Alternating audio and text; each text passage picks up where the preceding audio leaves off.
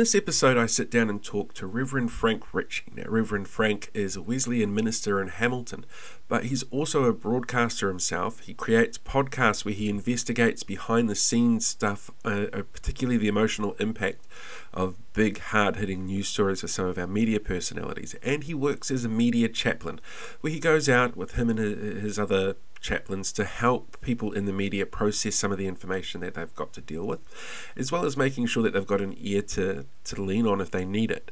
Um, I should point out this was recorded on the morning of Friday, the 3rd of September, and it, sort of speaks volumes to me about the character that Frank has, knowing full well that what happened that afternoon here in Auckland, he would have wanted to be up here to help people out and couldn't with the lockdowns. So, the, for me, this is a fascinating conversation about how to handle those sort of lockdown pressures. Um, when you're juggling so much and trying to adapt to things so quickly, it, it's a really interesting way to sort of look at the world. So I hope you enjoy the conversation. Don't forget to like, share, and subscribe. Tell everybody about it. Share it with the world. Uh, other than that, enjoy. So, how are you? I'm good. Yeah. yeah. It's Friday. The sun is shining. It is the Friday. Is upon us. Not that the weekend's much different from Friday at the moment. no, because in Hamilton, you guys are obviously level three at the moment. So yeah, which is level four with takeaways. Have you had takeaways yet? Nah, nah. No? I think uh, Sunday. I've got a I've got a dish coming from my favorite cafe, uh, and then because it's Father's Day, and then the in the evening. Oh crap! It noodles, is too. Yeah, noodles from Chili House in the oh evening. Oh my god, that sounds You'd like be familiar really with Sunday. Chili House, wouldn't you? Being yeah. a Hamiltonian. Yeah, yeah, yeah, absolutely. No, great noodles there. Uh, very yeah. cool noodles there. So let me see if I've got the number of hats that you wear right, because there's quite a few of them, isn't there?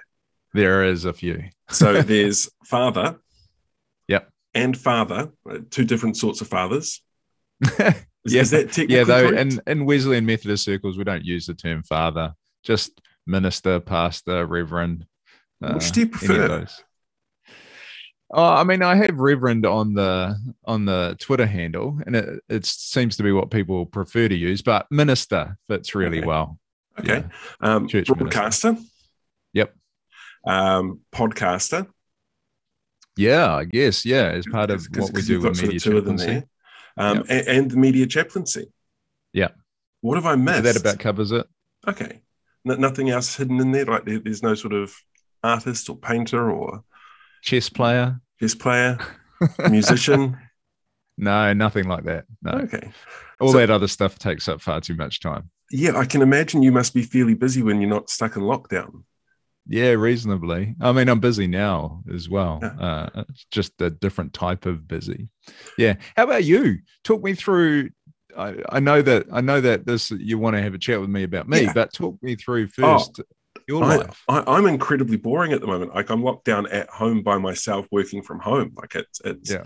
th- this is the closest I've got to talking to myself so far. So it, it's it, has been okay, but like I've been working from home, so that takes up most of my day anyway. Um, but yeah, it's just sort of yeah, beautiful weather, and I needed something to do, and I thought, yeah, why not have some conversations with interesting people and and tie it all back into the old radio show that I used to have when I was down there. So it, for me, it's it's about seeing what people are doing with the lockdowns and how they're sort of coping with it, but also trying to get some inspiration for people out there who might be feeling a little bit stuck. Like I, I know yeah. I've got friends who are sitting there twiddling their thumbs and don't know what to do and having trouble filling the space. But I think part of it for them is also this mental block that they don't think that there's anything else that they can do and they can't get out there and be as creative as they want or have as yeah. much fun as they want. So I thought yeah. if I talked to a few interesting people and got some ideas on what they were doing and how they were coping with it, then it might give them some inspiration as well. So tell me, media chaplaincy, how do you get into that? Because that's obviously not a field that they sort of teach you at school guidance counselors. yeah, no, they don't. Uh, I guess as a as a church minister and as someone connected into the media as a broadcaster, uh, I, I get and I understand the pressures that a lot of media people face. And I'm a news hound. I love the news, uh, and I, I have a reasonable understanding of the industry. So then, in thinking through about how I could serve the industry uh, best, uh, chaplaincy seemed like a really good option. That that space that sits between, I guess, uh, a friend that you can talk to stuff about, and a counselor. So mm-hmm. chaplaincy isn't counseling, but it's also not your best mate. Yeah. Uh, but we're we're a confidential space where people can offload about uh, the pressures of their work, uh, family life, whatever, to someone who gets it. Uh, and then if we think that counseling is needed, we'll escalate that. Uh, but effectively, we carved this out. So this didn't exist before we started up um, Media Chaplaincy New Zealand. We knew that there were other chaplaincy models out there. Mm-hmm. In different spaces like hospitals, defense, uh, universities. There was industrial chaplaincy if there was, say, a death in a workplace that traumatized people you could call in industrial chaplaincy. But we saw real real space there uh, to offer care in the industry because we didn't see a lot of care in the industry at the time. Uh, we started it up end of 2014, beginning of 2015. There was a whole lot of shift and change going on, and so uh, it just seemed like a good thing to put on the table, and it's grown ever since did you find after the Christchurch attacks that you sort of had to jump in people like, oh, how do I process this? I mean, obviously the media was very heavily involved with, with, with getting the stories out, and, and that must be so confronting for everybody involved. Have you seen jumps like that where people go, um, I need to talk? Like it, it's just a wall that they need to process? Yeah, a lot of our work is just putting ourselves out there mostly, uh, building relationships. So when those sort of things happen, people know that they've got someone they can trust to turn to, that we're not just this big unknown uh, entity, this strange thing that kind of just sits out there.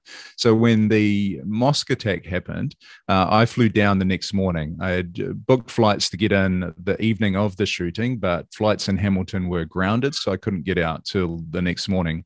Made my way into a couple of media huddles and just off offered food and water, knowing that journalists would just stand there until uh, they got some information, so they wouldn't leave just in case they missed out. Yeah. Uh, so walked in, made that offer. I was wearing my clerical collar, so it's very obvious uh, who I am and what I do. Uh, and, and uh, many of them would recognize you anyway yeah, at that point, I was I was probably still relatively uh, unknown. Okay, a few knew who I, who I was, but a lot didn't. Uh, but there are a few people who took up the offer, and I'd go and get them uh, food and drink and bring it back. Uh, they didn't have to pay for that. But a, a, number of people said no, but took the opportunity to offload in the moment to talk about the stresses that they were facing. And then there were a number that I knew while I was down there too, who I took out for coffee when they had a little bit of downtime, just so that they could process a little bit because they're on a lot of adrenaline.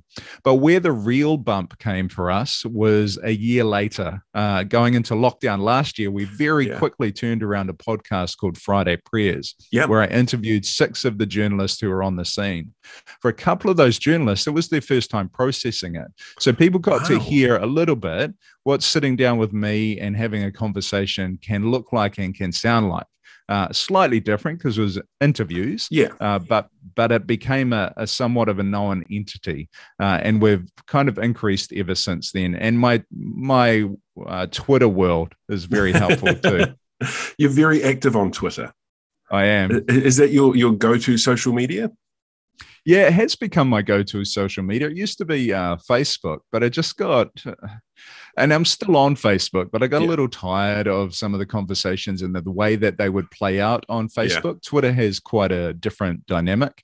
Uh, I try to navigate it fairly carefully, but it's also where a whole lot of journalists and media people are. Yes. And since they're the people that I want to serve and want to be helping, uh, being present on and active on Twitter just makes a whole lot of sense. Yeah, that makes sense. And I'm very intentional about the tone that I take on Twitter, understanding that I'm a fairly rare entity as a minister engaging not simply with people from my church or people who hold the same views as me, but I'm engaging with a wider public. Uh, so I'm relatively careful about the tone that I take and how I curate that space. But yeah, it, it seems to be easier to manage than uh, Facebook does. Yeah. And conversations can move on fairly quickly. Whereas in Facebook, it's very, very easy to get caught in these endless discussions with conspiracy theorists, yes, uh, people who just want to put up essays and links about their particular view, and it's it's never ending because yeah. you can't change anybody's mind in that environment. So oh no, you never going will. and going and going. Um, uh, speaking of conspiracy theories, there's obviously been a lot of that around lately. There was there was the breakout of MIQ the, the, guy in MIQ who was spouting conspiracy theories and stuff like that. Do you come across that a lot in your various fields of work? Because I know the media is very much, you know, this is what the science says and pushing that. I, I personally don't know how many people within the media are 100% on board with that, but I get the impression that they're all fairly up to speed and agree with the science. Um, with your, your sort of minister's hat on, do you find many people come to you as a minister and go, Well, I don't know if I trust this? Do you get a lot of that? Yeah, it's a good question. Uh, I don't get it so much in my personal sphere or in my congregation. My congregation is pretty much on board with uh, the government's way through this and with the vaccine.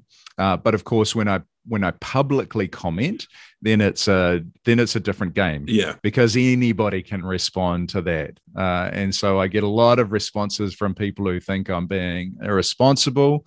Uh, they've got a completely different view. Uh, there's some Christian media that I'm on regularly and have been vocal about my support for the government, and they generally get it in the neck when I vocalize my support. Really? Text messages will come in. Uh, but I think it's worth recognizing that it's a vocal minority. While yeah. there's while there's a good number of them so it can sound really noisy and overwhelming yes. they are a minority. Uh, by and large churches and christians in new zealand have been completely on board with the government yeah have I, followed have been really impressed with that. getting uh, the vaccines. So it, it's easy to hone in on the headlines and some of the really vocal voices, but I can guarantee that if I put up a post today uh, encouraging support for the government, encouraging the vaccine, support for what the government's been doing, uh, I will get way more likes than I will critical comments. But those critical comments will be vocal and they will continue yes. the argument so it can feel overwhelming. Yeah, I, I, know that feeling well. I, have had the same issue when I was dealing with um, the anti fluoride brigade in Hamilton, where I'd be yeah. stopped in the street and yelled at if I wrote something in the paper that was pro fluoride. It was like, here's the science. You're trying to. I, I, I got stopped at Countdown once in Te Rapa, and this woman screamed at me in the car park that I was trying to kill her kids. Like it, yeah. it, it can be really confronting, but they're always the loudest voice in the room, but not the biggest group there. So yeah, and it can it can impact us emotionally. I mean, that, go, yeah. that goes on for the media. Yeah, because uh, of course everybody's got an opinion on every story. So as a media person, when you ask a question or you put out a story, there's going to be those people who don't like it, and they yeah. will be loud and they will be noisy. Now, for a lot of journalists, that's water off a oh, duck's oh, yeah. back most of the time. But there are times like during these lockdowns where that gets really loud and really noisy, and sometimes it can be hard to handle. Uh, yeah. Uh, so I exist and my colleagues exist for those people to go, oh, mate, this is hard. And for us to go, yeah, it sucks. I get people who know that I sit down with journalists and mm. media people who then want me to push their their particular barrow. And sometimes those issues are valid. Uh, the media is big and it's diverse. Oh, yeah. So obviously there's stuff that's going to happen that isn't good. I want to acknowledge that, but it's not my job to critique those things and to point those no. things out. It's my job to support those who are in the middle of it. Even in those times when I disagree with what they may be uh, saying, asking, or, or doing, it's my job to support anyway. So, with the lockdown at the moment, you can't get into the studio, I'm guessing, or to do. Uh, yeah, for the for, for the show that I do on Sunday yeah. evenings, there's a NZME studio about 600 meters from my home. Oh, that's uh, lucky. Because it's yeah, because it's considered essential, I can uh, go into the studio for that. But I'm very careful about cleaning everything up, making mm-hmm. sure I'm scanning in and out. But yeah, it's extremely handy. It means I, I'm on air at I go in at five, we're on air at six, finish at seven thirty, and I'm home by 7:35, 7:40. That's an amazing commute. yeah, I wish every commute was like that. Uh, yeah. Does your co-host join you in the studio there? Uh, she does uh, the show from Whangarei. So she's okay. in a studio in Whangarei. Our producer is in Auckland. He's the one uh, dealing with level four now. Oh, uh, yeah. And then he pulls it all together and broadcasts it out to the country. So we're the non Auckland show. The non Auckland show. Yeah. That's that's not a bad place to be though. Like an Auckland shows all the time get boring. Yeah, it can, they can get a bit uh, Auckland centric, but yeah. it's still uh, a huge chunk of our population. So uh, it would be very easy for us, I think, as a Hamiltonian and uh, what do you call someone from Whangarei? Whangareian? Uh, to one of one of those people up there. Yeah, to yeah. mock Auckland a little bit, but yeah. Uh, we've got a good good listenership in Auckland as well. So, how are you finding juggling that, juggling the chaplaincy, the lockdown, and being a family person as well? A good question. Last time, I didn't deal with it very well at all, uh, partly because people were really interested. Media was very interested in what churches were doing last time. Uh, and so I ended up doing a lot of interviews just because of the personal connections uh, that I have. And it felt like I was working in my office here uh, from the moment that I woke up until the moment I needed to go to bed. Uh, and I, I didn't really have an understanding of how to create the boundaries around that. Uh, so I came out heavier than I was. Uh, mm-hmm. Uh, my fitness had dropped considerably in a short space of time. Uh, my resting heart rate was well up. Uh, I was nervous about leaving the house, so I was not in a. I wasn't in a good space. So coming into this one, uh, I had my main goal was to come out healthier whatever I produced, whatever I achieve, as long as I was healthier, I was going to be happy. So I honed in on what to do for my physical health, my mental, emotional, and my uh, spiritual health as well. So this lockdown, I have a very clear morning routine, mm-hmm. which has kind of been the mainstay uh, of what I do, and then making sure I'm in bed relatively earlyish as well. And then everything else kind of revolves around that. But that bookends the day to make sure that I've got this clear routine and a clear goal uh, with some measurables to come out healthier than when I started this. So, with the measurables, how are you going so far? How are you tracking?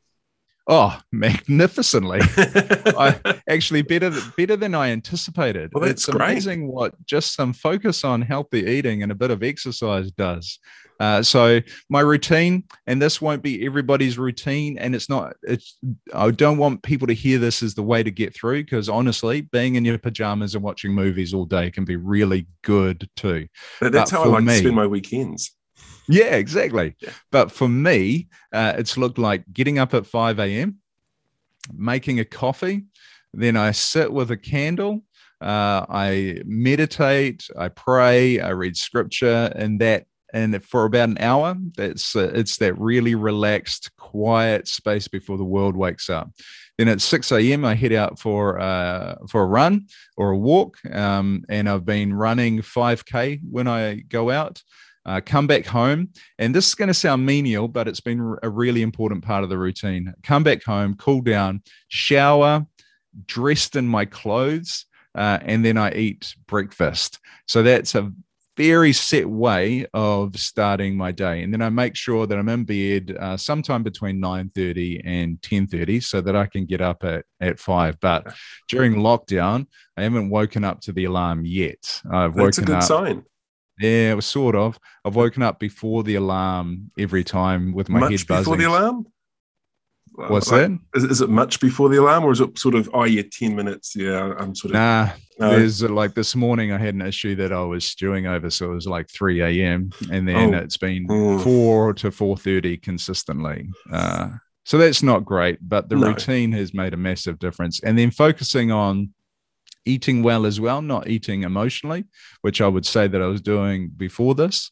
Uh, so the food is healthier, and my heart rate has gone from at the start, my resting heart rate, according to my Fitbit, was at 75. Mm-hmm. Uh, as of today, it's at 61. Wow. Uh, so well that done. in itself, and I've lost probably four or five kilo since we started this without doing without That's doing really any good. kind of crash dieting or anything. Because i think i put on four or five kilo at the last lockdown. But that, that idea of having a routine is actually something that i've been telling my clients as well. You know you've mm. got to have that routine. Try and keep up your sleep patterns because a lockdown can throw those things really wickedly. How oh, are you, yeah. how are you finding your families reacting to it? Uh my wife, my wife runs her own business, uh, but she's been able to get the government support and is less anxious about it this time than last time because her business is one that will probably bounce back, and that proved itself last time. Uh, and she saved heaps in the in between cool. time. Um, she's probably got enough to see out six months if needed. Uh, so, yeah, sure that's not the case. yeah, so she's she's handling it all right, and my daughter my daughter is not a big fan uh, teenage daughter is not a big fan of oh. school oh. so this is magnificent for her she's been heading out walking and running in the oh, afternoon oh, as well is yeah. doing extremely well. Really interesting for my daughter. I think our, our big struggle is going to be when school comes back again. And yeah. that's just going to trigger a bunch of anxiety uh, and struggles. But she, I think she's equipped to, to deal with it and we'll help her walk through that process. But I don't, I'm not jealous of people who are working this through with really young children. Yeah and then trying yeah. to do their work and trying to maintain themselves as well. Uh, we did a conversation on our media chaplaincy Instagram uh, site the other night where uh, Petra Bagust, one of our chaplains, well known to a lot of Kiwis, had a conversation. I, I remember with, Ice TV. Yeah, yeah, mate. She had a conversation with uh, oh, I can't remember a qualification, but they were talking about uh, for journalists in particular, people in media, parenting through this. So when you're out doing your stuff and you've got all these other things to do, how do you manage your household? And a lot of it was just about lowering expectations. Mm-hmm. Uh, you don't have to be the perfect parent through this. It must be a lot of pressure for them as well when they're presenting to camera public facing for, for the media, how you get that image across that you're doing the work, the hard work, while still juggling that family commitment and everything else that you've got to go through.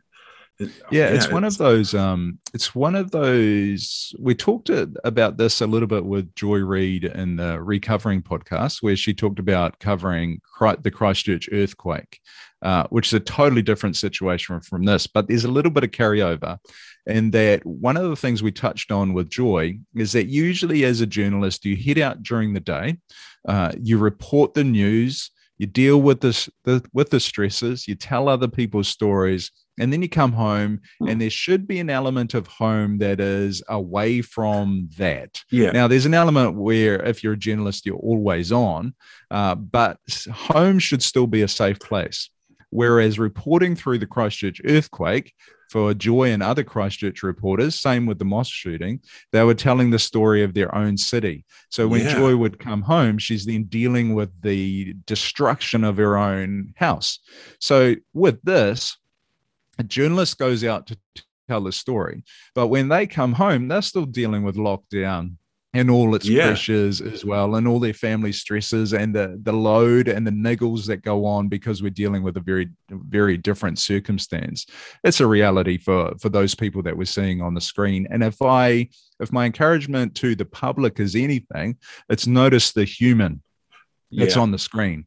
By all means disagree. If you disagree get annoyed at whatever story you're going to get annoyed at but remember that the person you're looking at is not just a conveyor of information uh, they are a human being as well. Yeah. do you find that people often forget that? Like because obviously there's a wall between what we see uh, uh, what we are doing in our rooms and what they're presenting on screen or on air. Do, do you find that wall is something that that people don't realize is there? Yeah, and I, th- I think it's partly because if a reporter is doing their job well, there's an element where you don't see them uh, yeah. as well, but you see them, but you don't see them. And certainly when it comes to like a print story, for instance, you really don't see yeah. them. Uh, and so it's easy to see the information and to react to the information and then take it out on the the nearest uh, source, which is going to be the the reporter, and forget that we're dealing with a human being. So yeah, I I, I think people forget that a lot. I think they also forget that just as um, police, uh, ambulance, fire personnel are frontline staff, first on the scenes, the people who will run towards the emergency. So journalists and a lot of media people are that as well. They are. They, the they've got that built into them. Yeah, they do. They will run towards the danger uh, and then they will be the person, people who are gathering the information to tell us about it. The only reason that we know it's happening is because there are reporters telling us about it. Uh, so it's worth remembering that they're in the middle of that stress as well. Yeah. And everything is so instant these days as well. It's just an added pressure on how you get the news out. It's, yeah, it, it's. I, I, don't envy the position that you found yourself in there, where, where you, you're taking on all of this kind of stuff from them. Like, how do you cope with the information and those sort of emotions? Yeah, I think part of chaplaincy is understanding what what we bring to the table when we sit down with someone as well, and knowing what our limitations are, uh, examining why we're there, but knowing our limitations. So I'm reasonably good at being able to sit with someone, uh, hopefully have them feel like they've been heard because I was listening well, uh, but then having the ability to leave that there. That it, actually, it's not my it's not my job to fix someone. It's not my job to change the situation.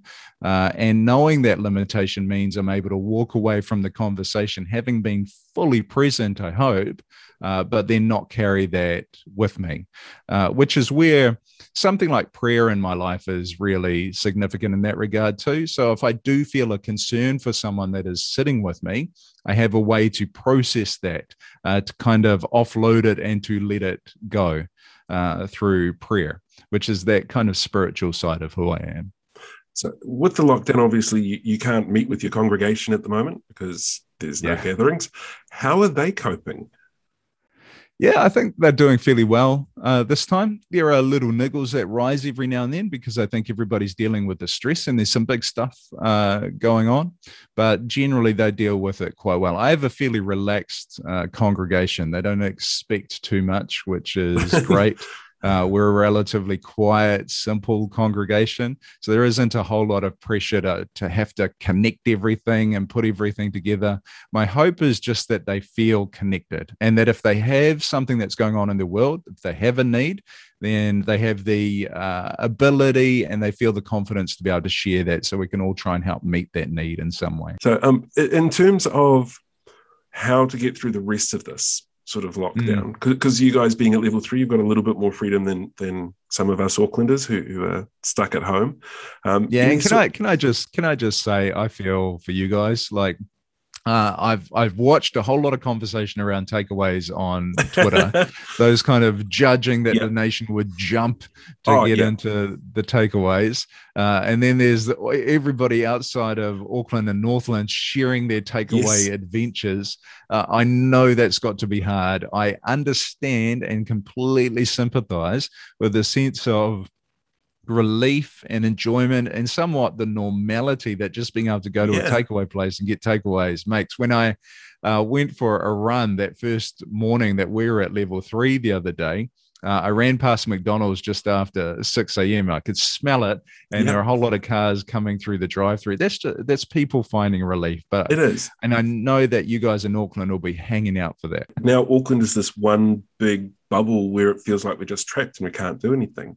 It's yeah, a, it's, it's probably going to feel like that for a little while, A couple of weeks at uh, least. Yeah, and so just just know that the the rest of the country, apart from some vocal people who may oh, yeah. mock, uh, we're grateful. Like Auckland is the front line of this because you're the city where most people enter the country. You yeah. are the front line, and you've had to deal with this level three in particular more so, often than the rest of us. So yeah, I think this is our fourth us, time now, isn't it? Yeah. Whereas for the rest of us, this is only the second time that we've had to do this. So, yeah. uh, to everybody watching this who's in Auckland, I appreciate you. Thank you. Um, very grateful. Yeah. Now, in terms of that question of going forward, yeah. Um, what I'd really encourage people to do, because I mean, the whole thing is is stressful. Even if it's enjoyable, it is still a big shift and a big change, and our brain has to process that. Our emotions have to process that. So there's a lot to have to deal with. It's a load, whether you enjoy it or not, it's a load. So I'd really encourage people who are feeling maybe just a little bit stressed out to sit down for a moment and write two lists. Uh, in terms of thinking through their world and what they're finding hard, think through what do I have control of? what do I not have control of? Uh, sometimes just getting that perspective is really helpful. And then just consciously putting aside the I don't have control of that list and understanding that there's just not much we can do about it. It's up to somebody else to worry about that stuff. It's not up to us to worry about. And then look at the list that we can control and work through how we might want to do those things a little bit uh, better. So, for instance, the routine that I have, I can control what time I get out of bed. I can control how much I'm moving. I can control how much I eat. Uh, and so I've set goals around those things and I've taken control of those things. I I don't have control on the emotions of my wife through this. I can feed into that, but I don't have control of that. Same goes with my daughter. Uh, so, understanding those things, it's almost a 12 step program. it's one of the elements of the 12 step program. There's a bit of that woven in there. But I'd also say set yourself some goals. Could be really small goals. Might be, I'm going to take a photo each day. Uh, and then you might go for a walk in your neighborhood and take some photos. It might be in your backyard taking some photos, but a photo each day. But set yourself some goals of what you want to have achieved by the time that we get to the end of this, uh, not just for your work, but for yourself personally as well. Uh, because one of the dangers that kind of started to come into play at the end of uh, this last year in lockdown was people feeling just useless. Like there's no point. There was no point to getting up in the morning. There's no point to putting the clothes on. Yeah. so give yourself a point. You have control of that. Fantastic advice. Thank you very much. How can people find you? Oh, really easy. Uh, probably the the website I would most like people to familiarize themselves with, especially if they work in media, is mediachaplaincy.nz. Uh, and then if you search for Reverend Frank Ritchie on Twitter, uh, you can jump into that craziness as well. Fantastic. Yeah. Thank you very much for the conversation. I, I will let you You're back welcome, to your, your, morning routine. You can sit back and relax and have coffee now that you've gone out and done your. I want to thank Reverend Frank Ritchie for joining me here on the show. If you want to have a look into more of the things that he was talking about, particularly around media chaplaincy, or even follow him on Twitter, which I thoroughly recommend, you can find the descriptions down below with links for you to be able to track it down. Join me again for our next episode. We'll be chatting to someone else equally as interesting and absolutely fascinating in their own way. Until then, don't forget to like, share, and subscribe. Tell everybody about the videos, get the word out, and have a great day.